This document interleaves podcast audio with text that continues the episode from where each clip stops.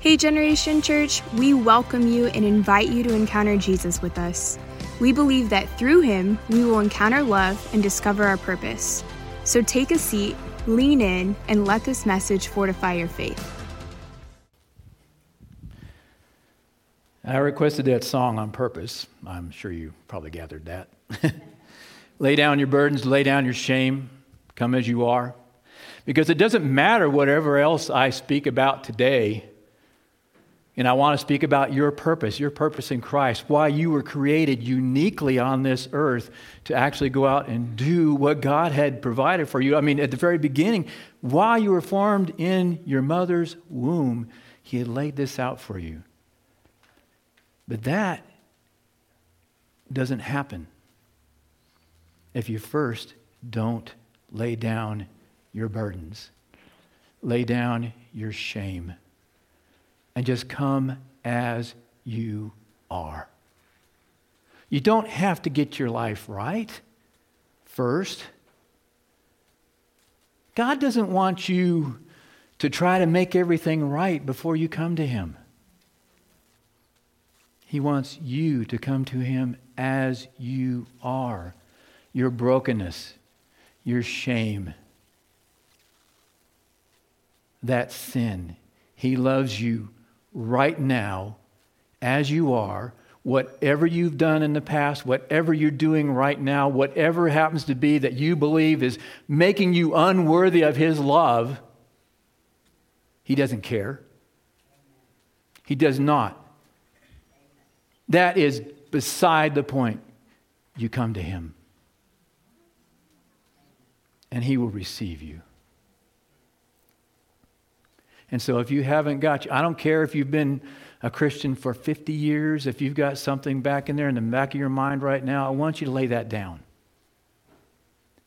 I want you to get rid of it. I want you to just, that's not important.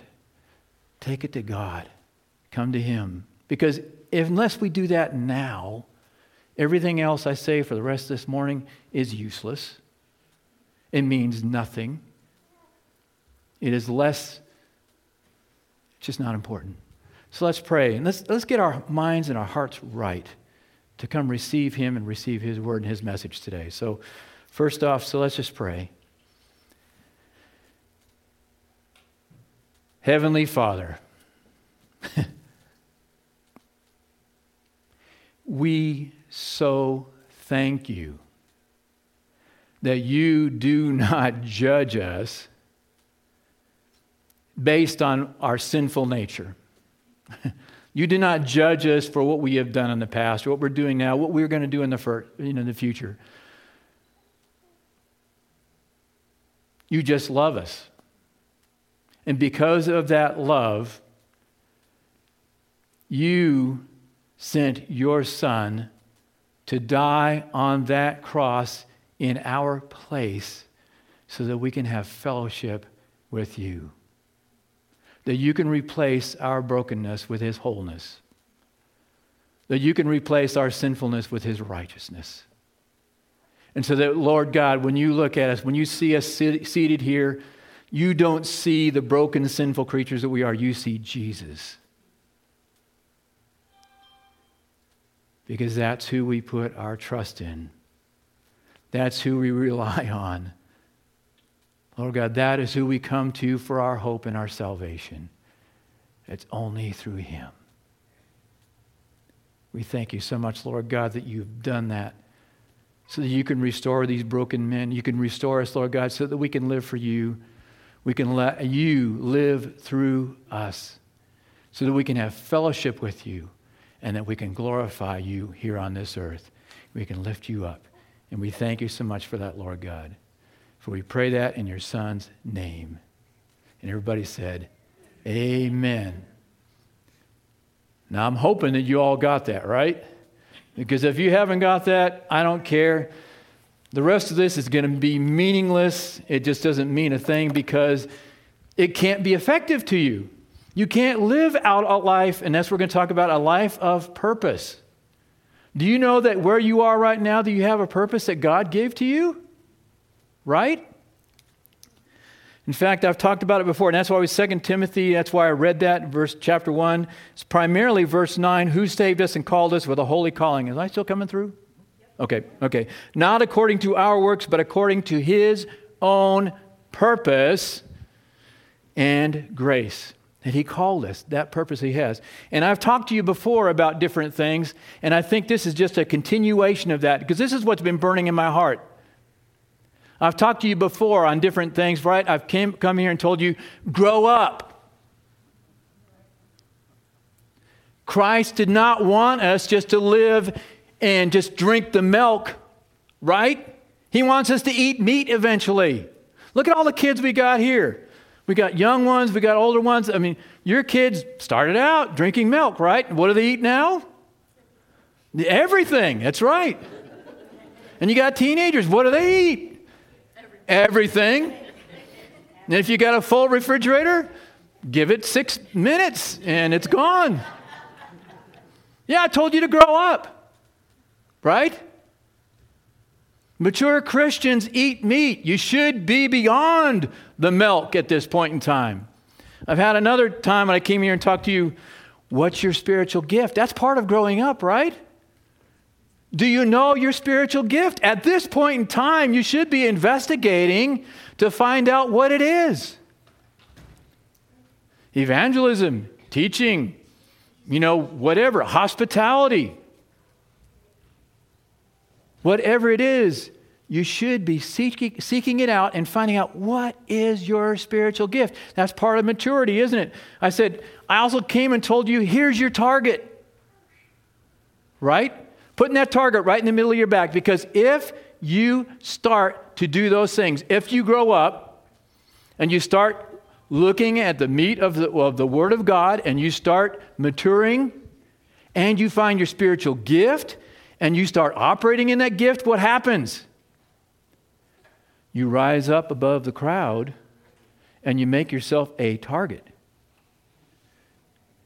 Because if you're effective in your life, if you're actually going to have an effect for the kingdom of God, if you're standing and where you're standing, the kingdom of God is, that makes you a target. Because the enemy does not want to allow any type of incursions into his ground. He will fight whatever is coming and taking away his kingdom of darkness. The kingdom of light has come in. Guess what? He wants to fight that back. And you need to stand firm. And if you stand firm, what does it say in Scripture? He will flee from you, because the darkness cannot stand the light. Right? I've been telling you those different things, and I want you to get it. And I also told you last time I was here, what's coming? Didn't we look at the signs of the times and the seasons?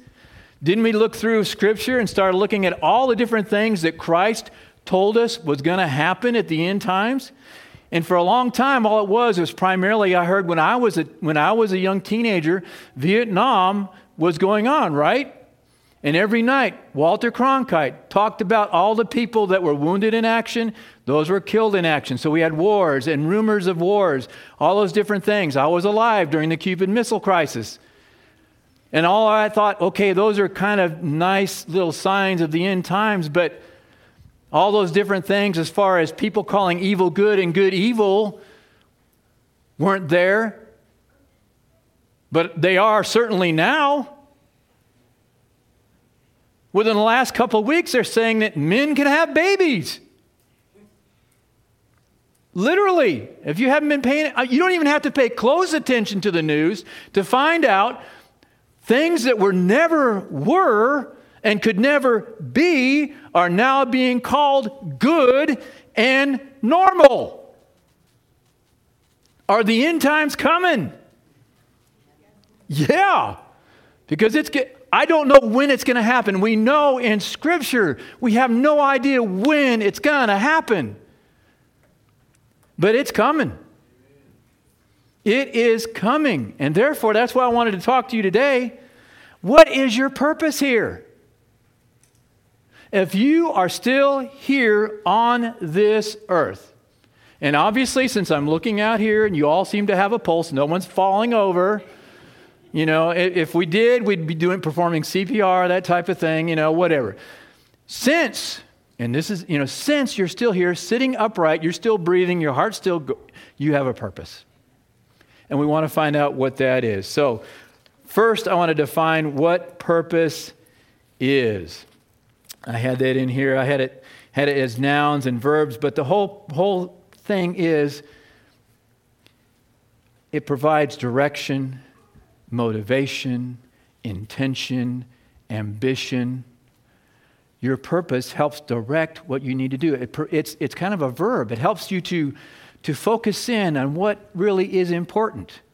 It helps you to narrow down that wide thing of what you can do and, and narrows it down so you can move forward.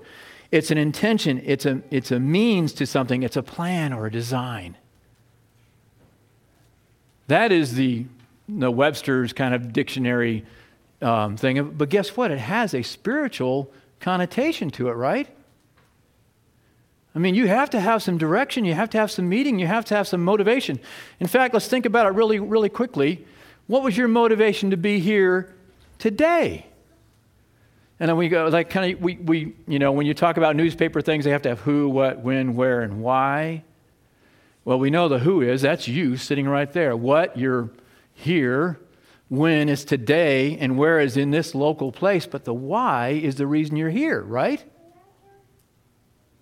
What was your motivation to get up on a weekend to show up here, right? To come together with a bunch of other people. Some people you never associate with even outside of this local, local building, right? What's your motivation? Now, some of you may have been because mom and dad said you're coming, right? Or the fact is that, oh, I've got to go and I've, I've got to serve today. I've got to work with the kids, or I'm here to, you know, whatever your motivation is, you're here today. Now, hopefully that motivation was to come and serve the Lord. So some motivations can be good. Some motivations can be bad. We need to have the correct ones in accordance with Scripture. And if you have that, you're going to actually make a difference. So let me give you a couple of examples where purpose really meant something, a proper purpose, I guess.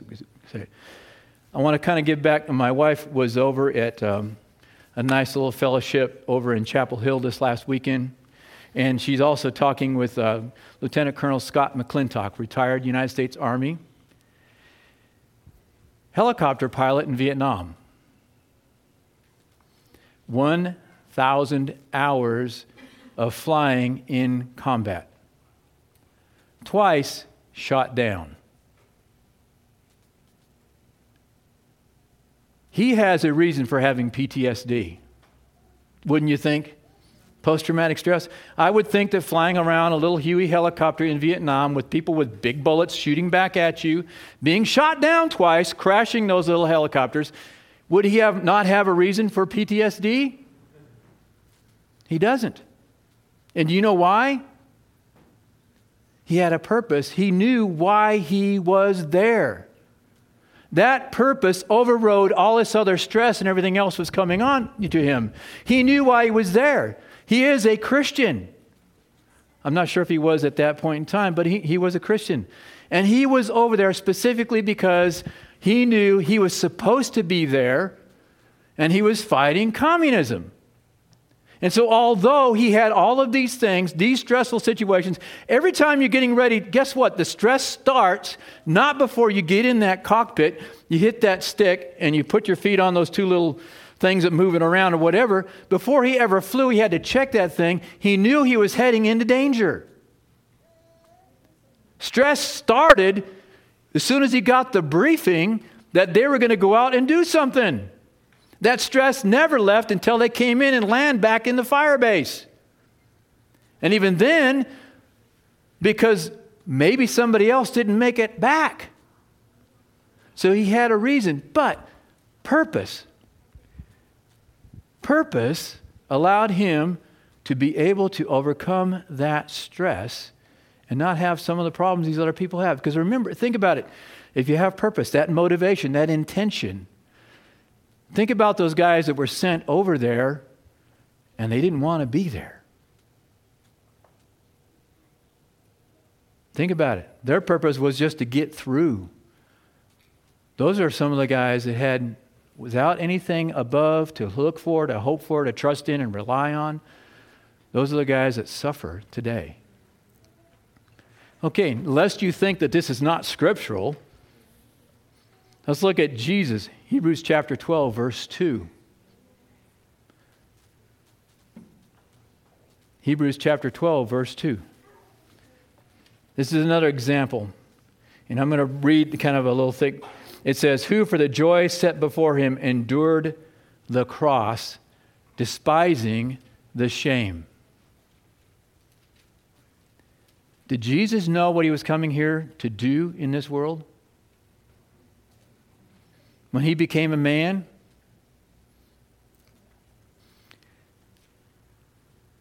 he knew what his purpose was. And if he did not have that, if he did not know exactly why he was here, do you think that he would have stayed on that cross? Would you think that he would have been allowed to have been led to the cross?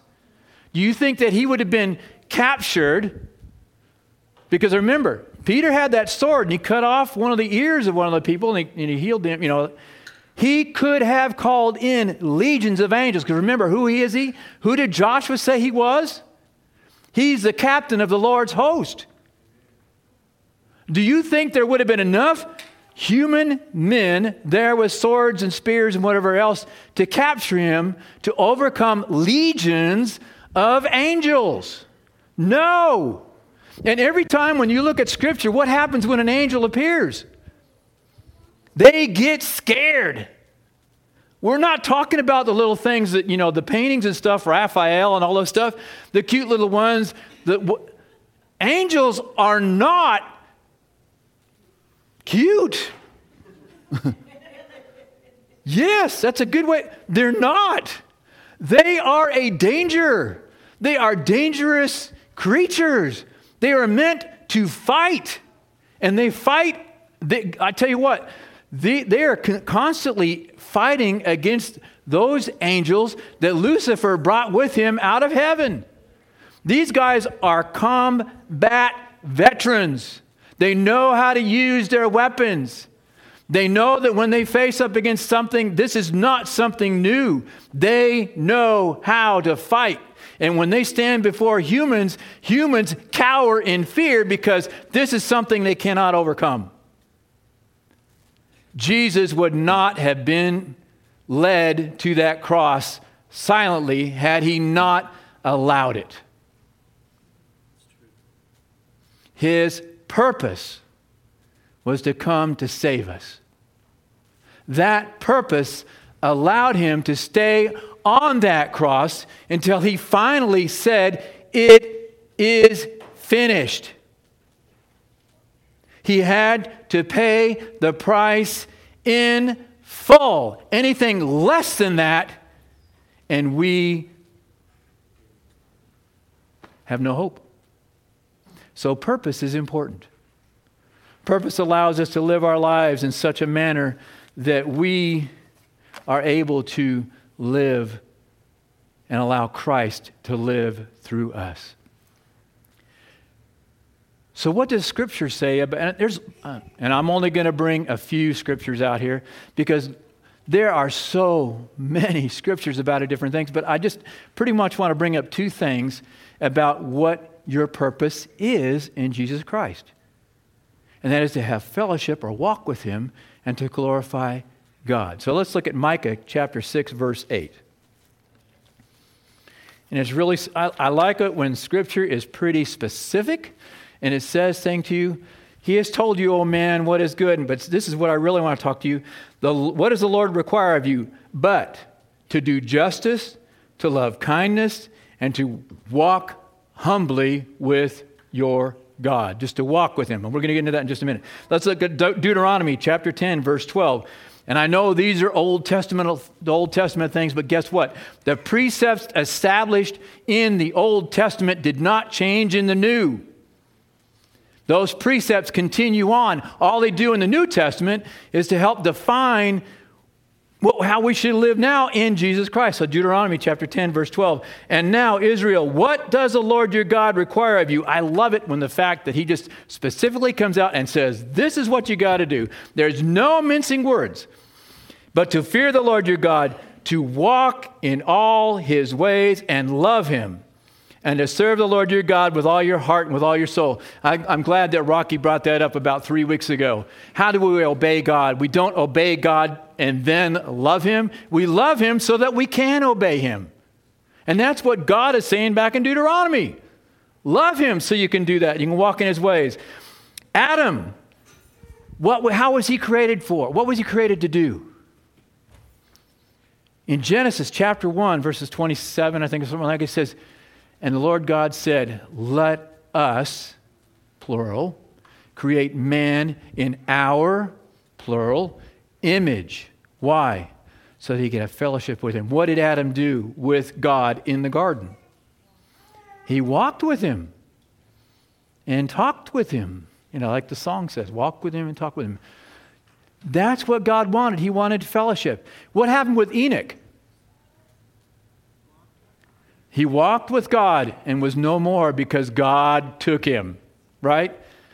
He had fellowship with the Lord. When you walk with people, it's kind of interesting. Um, when we walk with people and we're talking with them, we're having fellowship, that's a closeness and intimacy together with the two of you. And if you're walking with the Lord, that is the fellowship, the intimacy, the constant face-to-face, the talking back and forth. And as you're going along on your journey, he is there with you. So that's one thing we have. One of our purposes, one created in Genesis chapter one, is for us to have fellowship with God. Okay, let's look at another one, another thing we're supposed to do, which is to glorify God. Matthew five, chapter sixteen, um, Matthew chapter five, verse sixteen. Let your shine, light shine before men in such a way that they may see your good works and do what? Glorify your Father in heaven. What is the reason you're here? To help glorify him. We, what, what does it say? We are his feet and his hands, right?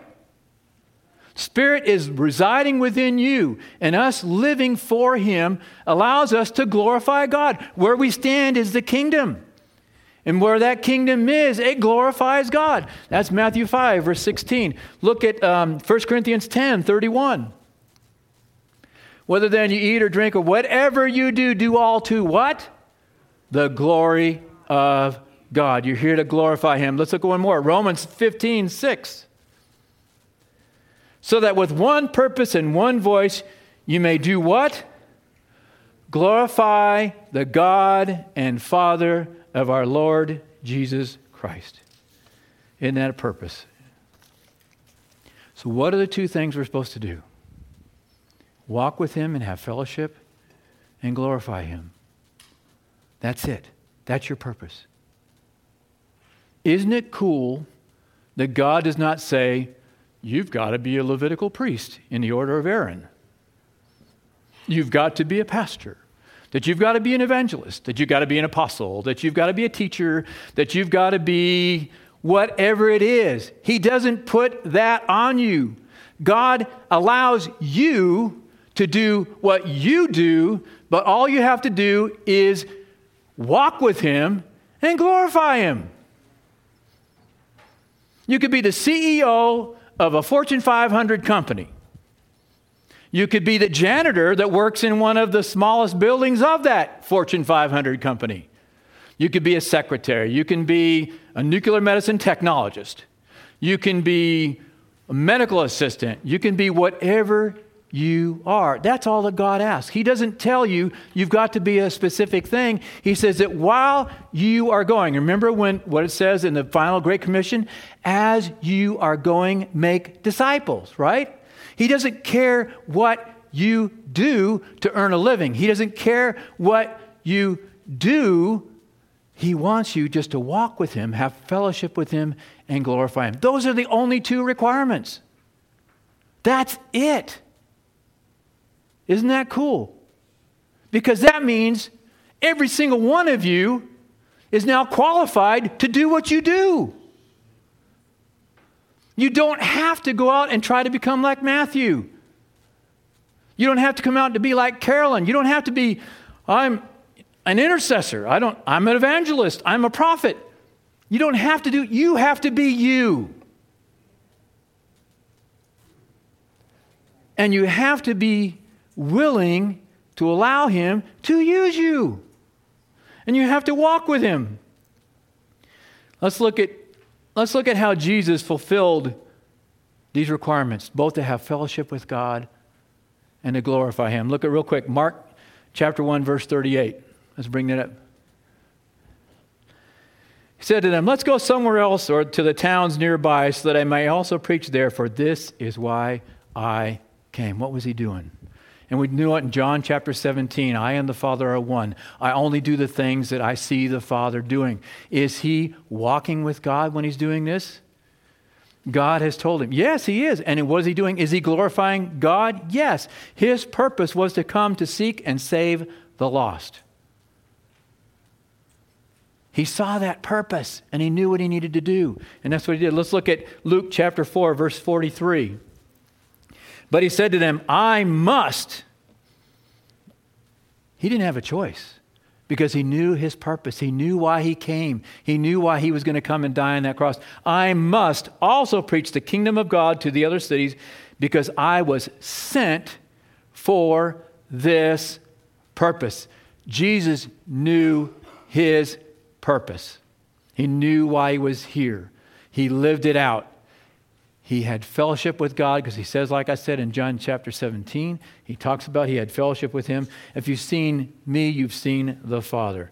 So let's look at how do you live out your purpose? Because a lot of, you know, I don't know if you know what your purpose is in this life. I'm hoping that all those different things that I've talked about before growing up, and there's a good one, Doctor John Garr, if you ever look it up on saying, he's got a really good talk out. It's called Move On. You don't sit where you're at. You don't just, you're supposed to move on. When you hear the calling of God and the calling of God, does it keep moving forward? Yeah, it keeps on changing. Stay with Him, fellowship with Him, glorify Him. And if you are doing that, you're going to know where He's going. And if you know where He's going, guess what? You got to get up, pick up, and move on with Him. To stay in that river. So let's look at Colossians chapter three, verse twenty-three. It, I love it because exactly what it said in Scripture, it says, just do two things. Walk with me and glorify me. What does it say? Whatever. I love that word. Whatever you do, do your work heartily as for the Lord rather than for men. What is your purpose? What's your focus? Again, a purpose gives you ambition, gives you intention, allows you to focus on that so that you can move forward in what you're supposed to be doing. So whatever you do, do it as for the Lord rather than for men. If you are a janitor, you clean that floor with excellence, such that anybody that walks into that building goes, wow. All right, let's look at the next one. First Corinthians ten thirty-one, I think I've already said this one before. Therefore, whether you eat or drink, and I love this word again, or whatever you do, do all things for the glory of God. Simple, right? Colossians chapter three, verse seventeen. Whatever you do in word or deed, whether you speak, whatever you do, whether you're in service, whether you're a pastor, whether you're a, you know, whatever. Whether you bring things for kids to play with, whether you go up there and you teach the kids, or whether you just change diapers. That's, it's interesting. The Jews never separate what is spiritual and what is, you know, whatever, normal, physical, whatever, whatever the opposite of spiritual is. It doesn't, there's no separate function there. Whatever they do in their life is worship. Everything they do. It's not considered irrelevant. Everything you do is worship if you're doing it for the right reasons. Whatever, do everything in the name of the Lord Jesus, giving thanks through him to God the Father. Isn't that interesting? What is it you, you do today? When you leave here today, I don't know, most of you got jobs, most of you got different things, right? You got things you have to do. I've got to put, I've still got a mortgage. We're working on other things. I've got to go back out to work. What do I have to do? I serve my patients when they come in to me. I take care of them. I do the best I can. I can pray for them silently, and I do that. I pray that they get healed, that their hearts are healed, because that's what I look at. I work for a cardiologist, and so I can pray that they are healed, and it's amazing different things that happen to these people, and they don't have to come back to me, which is really cool. It's bad. I'm working my way out of a job, but that's okay. Whatever you do. Like Don, he was a veterinarian, right? Whatever you did, you did for the glory of God. Taking care of cattle, doing the vaccinations, keeping them, that had ramifications across this country. Because if all those cattle got sick, and you go to Ingalls and you try to buy that steak, it's not there. Right? If he wasn't doing his job to the best of his abilities, it affects every single one of us. Each of you has a unique set of skills, and you are set in such a place that none of us can ever reach. And you've got to live that life so that you can reach those people where you are and whatever you're doing. Right? You'll have a purpose. Okay, let's go to Galatians chapter one. I'm going to give you an example of someone who knew his purpose. But guess what? Sometimes these purposes that you have in your life can take a while to develop. Do things happen overnight? No. No. Good grief. There's a do great preachers and stuff naturally start out as preaching really well? Not necessarily. Do people that know how to fly airplanes know how to fly them as soon as they get in the cockpit the first time? No, that's why they put them in simulators. And that's why they start practicing. They start doing a lot of different things. They have a lot of ground school. And when they first go up, do they fly with somebody else? Yes. Why? They don't want the plane to crash. Because that pilot is not good. It's finally when you graduate and you can take that solo and then you can fly and you come back and you can prove that you're a pilot that they allow you to fly it by yourself. Things take time to develop, including your own purpose in your life. And let's look at Galatians chapter one, verse eighteen. This is Paul, the apostle Paul. And I'm going to bring these things, I'm going to bring it.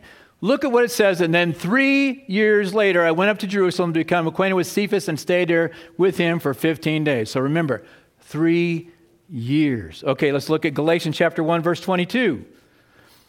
I was still unknown by sight to the churches of Judea, which are in Christ. Where is Judea? That's part of the Jewish homeland, right? They didn't know Paul. Why? Where was Paul?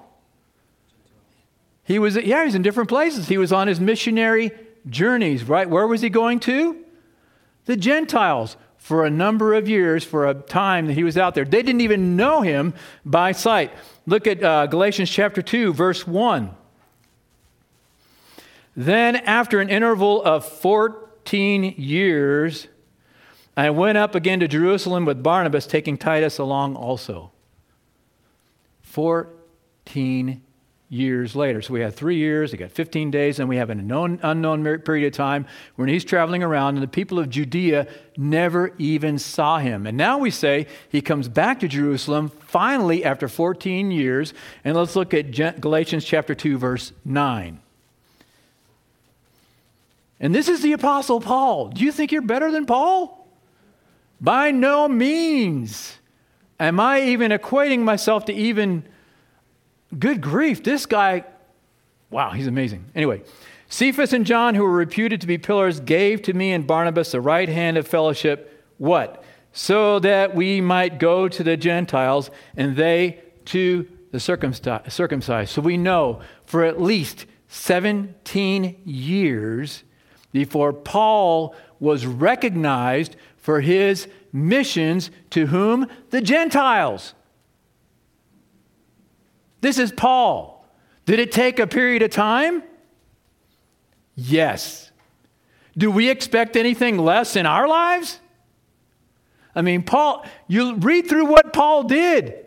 A Pharisee of the Pharisees. Man, as far as men with no, I mean, this guy sat under Gamaliel, the teacher of all the Jews. This guy was, he is up there, man.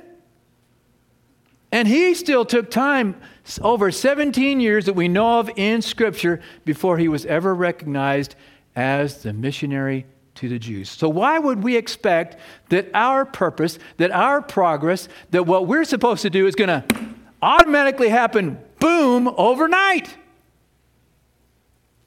No! Because why? Because God wants to perfect you. He's going to allow you to stumble. He's going to allow you to fall. And he's going to say, okay, get back up. Repent, move on. That didn't work, did it? Let's do something else. Okay. I did tell you how to do it right, but you didn't want to listen. Well, your fellowship and your walk with me wasn't quite as good, right? But that's okay. You didn't hear me rightly then. You're going to do it later. Get up. Let's move. Move forward. You're going to fail, people. If you haven't started in your mission work, whatever your purpose is at this point in time, is it because you fear of failure? Well, guess what? You're going to fail. You're not going to do it right the first, second, third. You're going to, you're going to, you could be doing it for ten years and still mess up.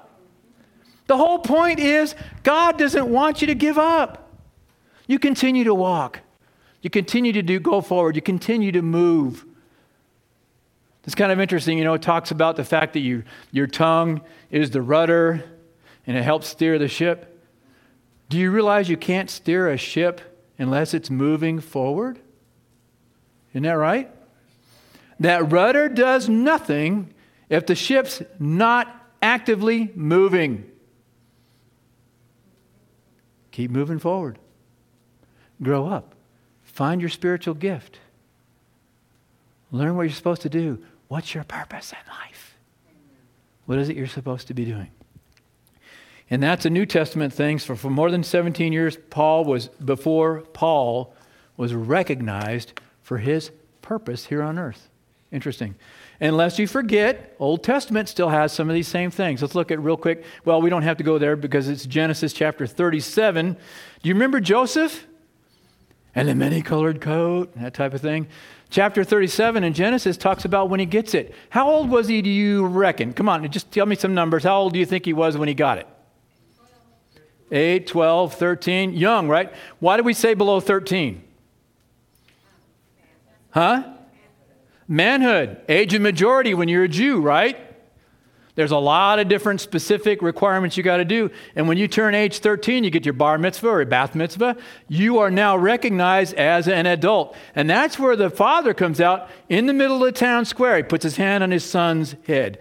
One of these days, you're going to have the opportunity and the blessing of being able to bless your son when he's getting ready to go out. And you can put your hand on his head and you can say, this is my son, in whom I am well pleased. That's what they do. Same thing happened to Jesus. Remember when he was baptized and he came up out of the water, the dove descended upon him? This is my son in whom I am well pleased. And that started his ministry. Because God had assigned it and said, look, everybody, this son whom I love is now able to enter into contracts with me and my family. He is an adult. He has grown up. So, Joseph, chapter thirty-seven, has his dream. And he tells his brother about it. They're all going to bow down to me. That's because he's immature. He's kind of a little bit stupid. I mean, good grief. Do you think they're not going to notice that you have been raised up above me? Especially Reuben and the other older brothers. You're an older brother. Sometimes does your younger brother bother you?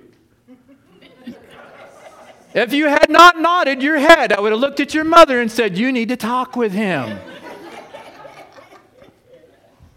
Of course you're going to fight. Good Lord, my mom made us. When I was growing up with my younger brother, we're only eighteen months apart. She said, when you're going to fight, go outside. We broke furniture. We get wrestling on the floor. Yeah, rolled over. And I tell you what, it didn't take longer until we were older and we could really hurt each other that we stopped doing that. You know. Anyway, so he was a young man. Genesis chapter thirty-nine through forty-one, what happens to Joseph? What's the first thing? His brothers are jealous of him. He comes out to see them. What do they do with him? They they thought to. Yeah, they put him in a pit. And they were going to kill him, I think. They wanted to. Fortunately, God had different ideas, right? And here come the Ishmaelites. They come from Midian. And they come along, and what do they do? Sell him into slavery. Yeah. Take him down to Egypt, right? When he gets to Egypt, what happens to him? Sold into slavery in Potiphar's house. Who's Potiphar? You guys remember that part of the story? Captain of the guard. Exactly. This is no peon. What do you think you have to do to be the captain of the guard for the Pharaoh in Egypt? You got to be pretty responsible, right? You got to be pretty trustworthy. And the fact is, how does he know you're responsible and trustworthy, right? On the things that you did. You've got a resume. You probably worked hard. You probably were given different uh, different things of responsibility. You did well with them, moved your way on up. Because guess what? The Pharaoh has the captain of the guard. Why does he have him? To keep him alive. People don't like kings. They don't like when kings say you do this, whatever. There's a constant, you know, it says, what is it? In Shakespeare, it says, heavy, wear, heavy is the head that wears the crown. Because everybody's against you. So you got to have good people around you. You got, I mean, you got, this is like the head of the, the Secret Service. Potiphar is a pretty important guy. And what happens to Joseph while he's there? He, huh? He has favor. He has favor and he becomes his personal advisor. He becomes the man, the only person second in that house. He's second in the household. Potiphar is high. Joseph is second. What happens is later on, of course, Potiphar's wife goes after him. He runs away and then gets, she falsely accuses him. Where does he get put in jail? It's interesting. He's put in prison, but it's the king's prison. Why is that important?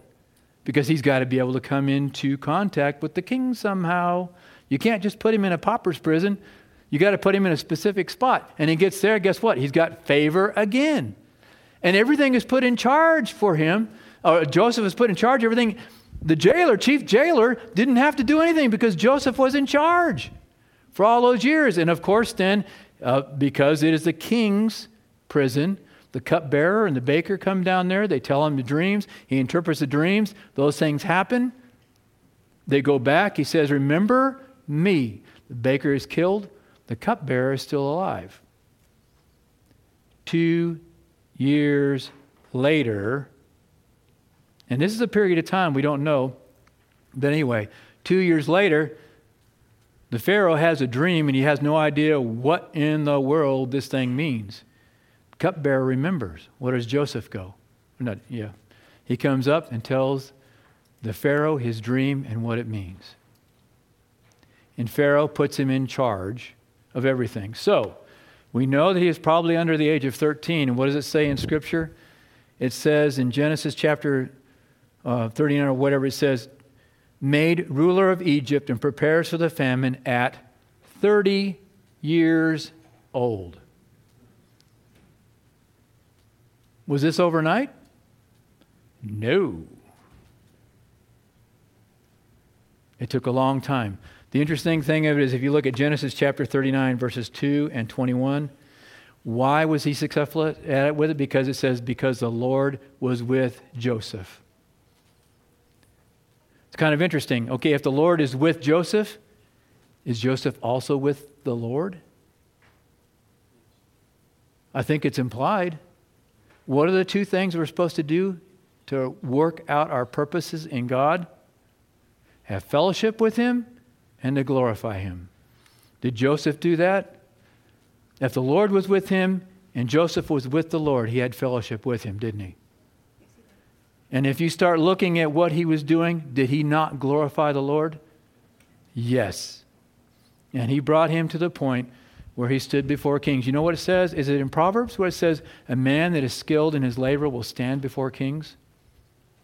Doesn't matter if you're a woodworker, a baker, a janitor, whatever. If you do those things that we talked about up in there, whatever you do, do to the glory of God, you will stand before kings. A friend of mine, he is a, he raises fish, trout.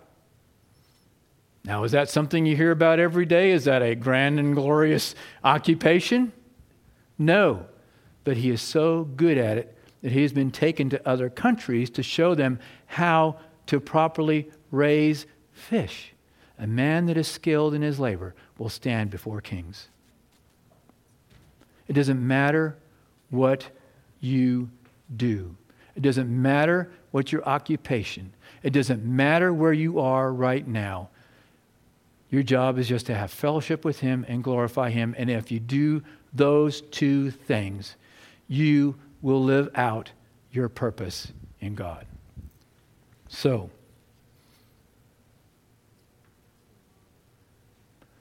what is your purpose? Right now, I want you to sit there and think about it. I want you to, I want you to ask God, do you know what your purpose is? Some of you probably do. Some of you may not. Some of you are sitting there and we, you know, you get, you hear people, I guess in the news, and they go, what's the meaning of life? Well, we've already talked about that. The overall, come to Jesus Christ and then have fellowship with Him and glorify God. And if you do those things, you will have meaning in your life. And it doesn't matter what you do. So think about it right now. Have the Holy Spirit speak to you. If you do not know what your purpose is right now, why are you still here? Why are you still sitting upright in that chair, breathing and your heart's going? If you don't know what your purpose is right now, ask Him. You know, it does say, if you don't have wisdom, ask of Him and He will give you the wisdom. Why would He not tell you what you should be doing? Right? Because He knows what it is, and He's loving, and He wants you to know. He's not hiding it. And He's not going to sit there and, you've got to figure it out all on your own. You've got to go through all these different steps. No, He's going to tell you. And He's going to talk to you in your heart, and He's going to get it. So ask Him to show you what your purpose is. And I'm really thinking that you need to do that soon. As I've said before, there's a bunch of weird things happening in this earth. And I'm really thinking that the time is growing short. You have a unique opportunity to be Christ where you are. Don't miss that chance. Let's pray. Heavenly Father, we just thank You so much, Lord God, that You do not leave us unknowing what You want us to do. You've already, before, Lord God, we were formed in the womb, You already knew what our purpose was here. Our unique relationship with You allows us to be the voice, the hands, the feet in a specific spot, that the only place that You can reach it is through us. Thank You, Jesus, that You have that. Thank You, Jesus, that people here are listening, that, Lord God, people, they are going to live and allow Jesus to live through them. Help us to take our eyes off ourselves to look to You, the author and perfecter of our faith, so that, Lord God, that You can manifest Yourself in us and glorify Yourself through Your Son, Jesus Christ. And all the people said, amen. Amen.